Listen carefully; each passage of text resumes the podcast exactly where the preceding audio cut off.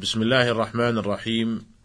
الحمد لله رب العالمين، وصلى الله وسلم وبارك على نبينا محمد وعلى آله وصحبه ومن اهتدى بهديه إلى يوم الدين.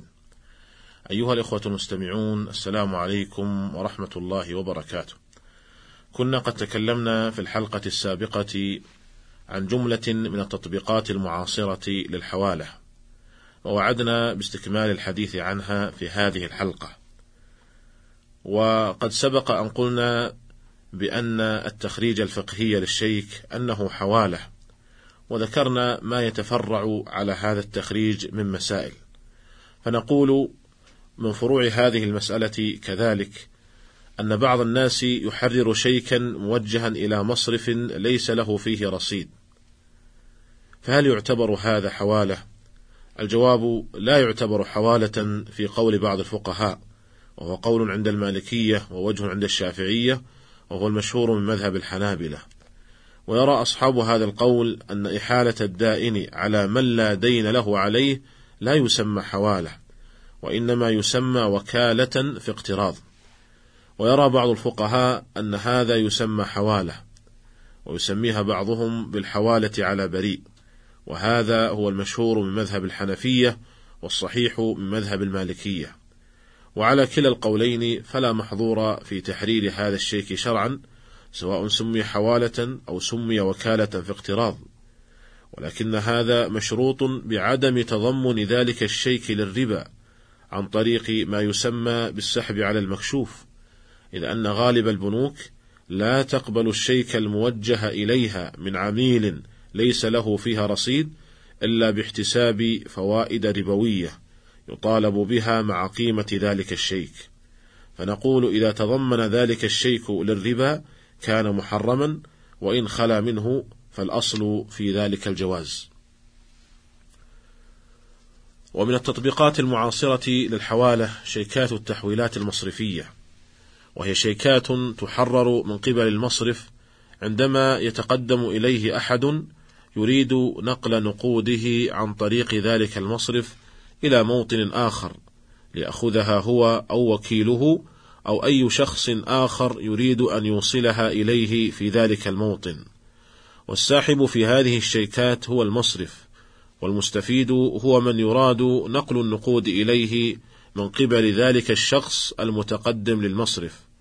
والمسحوب عليه إما فرع المصرف في البلد المراد نقل النقود إليه أو وكيله، ولا يخلو أن يكون المراد تحويله من جنس النقد المدفوع، أي أن يكون المتقدم لذلك المصرف يريد سحب الشيك بريالات سعودية مثلا، ويدفع للمصرف ريالات سعودية، أو يكون المراد تحويله من جنس آخر، كأن يريد المتقدم للمصرف سحب الشيك بدولارات مثلا، ويدفع للمصرف ريالات سعودية. فما الحكم في كل من هذين القسمين؟ نقول: أما القسم الأول، وهو أن يكون المراد تحويله من جنس النقد المدفوع، فقبل أن نتكلم عن حكمه نوضح صورته بالمثال الآتي: هذا زيد من الناس مقيم في مدينة الرياض، يريد أن يوصل مبلغا من المال إلى صديق له مقيم في مكة، فذهب إلى مصرف من المصارف ودفع له عشرة آلاف ريال مثلا، وطلب منه أن يحرر له بها شيكا باسم صديقه. ومثل ذلك ما لو طلب من المصرف أن يحول له ذلك المبلغ في حساب صديقه مباشرة، فما حكم هذا العمل؟ نقول: إن هذه الشيكات وما في معناها تعتبر من قبيل السفتجة التي ذكرها الفقهاء، وقد سبق أن تكلمنا عنها بالتفصيل عندما تكلمنا عن أحكام القرض، وذكرنا أن معناها أنها معاملة مالية يقرض فيها إنسان قرضا لآخر ليوفيه المقترض أو نائبه أو مدينه في بلد آخر، وفائدتها السلامة من خطر الطريق ومؤونة الحمل. وقد اختلف الفقهاء في حكمها، فالجمهور على عدم جواز السفتجة، لأنها قرض استفاد بها المقرض سقوط خطر الطريق، وهذا نوع نفع. والصحيح هو القول بالجواز، وهو مروي عن عدد من الصحابة رضي الله عنهم، منهم علي بن أبي طالب وابن عباس وابن الزبير رضي الله تعالى عن الجميع. وهذا القول رواية عند المالكية، ورواية كذلك عند الحنابلة، وقد اختاره موفق الدين بن قدامة وشيخ الإسلام ابن تيمية وتلميذه ابن القيم رحمة الله تعالى على الجميع. ووجه هذا القول أن المنفعة التي في السفتجة ليست خاصة بالمقرض، بل تشمل المقرض والمقترض، فالمقرض ينتفع بأمن خطر الطريق في نقل دراهمه إلى ذلك البلد، والمقترض ينتفع بالقرض، والشارع لا يرد بتحريم المصالح التي لا مضرة فيها. وبعد أن تقرر لنا أن القول الصحيح في مسألة السفتجة هو القول بجوازها، فينبني عليه القول بجواز التحويلات المصرفية إذا كان المراد تحويله من جنس النقد المدفوع، وحينئذ فيعتبر الشخص الذي تقدم للمصرف ودفع له نقودا لسحب شيك عليها يعتبر هو المقرض، ويعتبر المصرف هو المقترض، والشيك الذي يستلمه هذا الشخص يمثل السفتجة، وبواسطته يمكن استلام المبلغ المراد تحويله في البلد الآخر.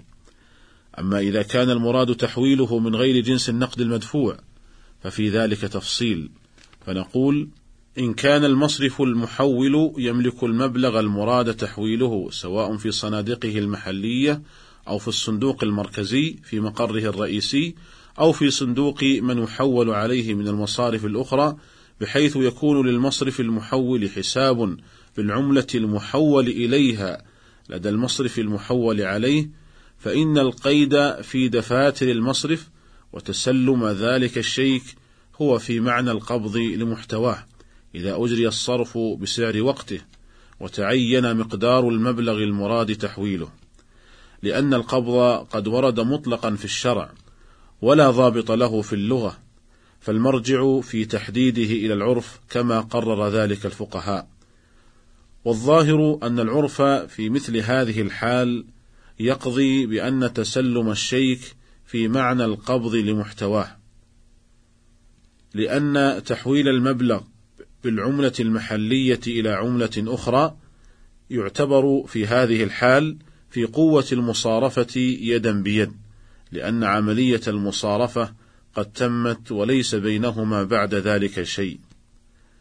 أما إذا كان المبلغ المراد تحويله ليس موجودا في صندوق المصرف ولا في قيوده لدى المصارف الأخرى، وإنما سيعمل المصرف على تأمين النقد المحول له مستقبلا لمن حوله عليه، فالذي يظهر والله أعلم هو أن تسلم الشيك في مثل هذه الحال ليس في معنى القبض لمحتواه، وذلك لأن المصرف قد صارف بما لا يملكه وقت المصارفة، والانتفاء حقيقة التقابض الحسي والمعنوي في مجلس عقد المصارفة في هذه الحال، كما لو صارف تاجر كبير ذهبا بفضة مثلا، وهو لا يملك الذهب وقت المصارفة، وإنما سيعمل على تأمينه في المستقبل، فإن هذا لا يجوز، فكذلك في مسألتنا هذه.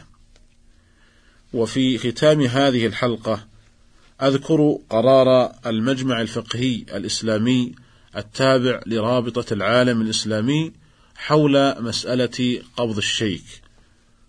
ونص القرار: إن مجلس المجمع الفقهي الإسلامي لرابطة العالم الإسلامي في دورته الحادية عشرة المنعقدة في مكة المكرمة قد نظر في موضوع: أولا، صرف النقود في المصارف هل يستغنى فيه عن القبض بالشيك الذي يستلمه مريد التحويل؟ ثانيا، هل يكتفى بالقيد في دفاتر المصرف عن القبض لمن يريد استبدال عملة بعملة أخرى مودعة في المصرف؟ وبعد البحث والدراسة قرر المجلس بالإجماع ما يأتي: أولا، يقوم استلام الشيك مقام القبض عند توفر شروطه في مسألة صرف النقود بالتحويل في المصارف.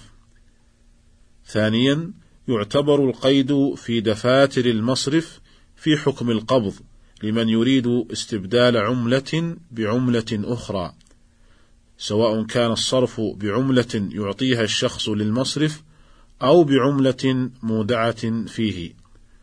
وقد درس مجمع الفقه الإسلامي الدولي المنبثق من منظمة المؤتمر الإسلامي درس كذلك مسألة القبض صوره وبخاصة المستجدة منها، وذلك في دورة مؤتمره السادس بمدينة جدة. وقد أصدر بشأنه قرارا، وجاء في القرار أن من صور القبض الحكمي المعتبرة شرعا وعرفا تسلم الشيك إذا كان له رصيد قابل للسحب بالعملة المكتوب بها عند استيفائه وحجزه من قبل المصرف.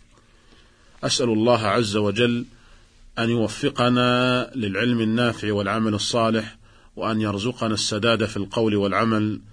وإلى لقاء في حلقة قادمة إن شاء الله، والسلام عليكم ورحمة الله وبركاته.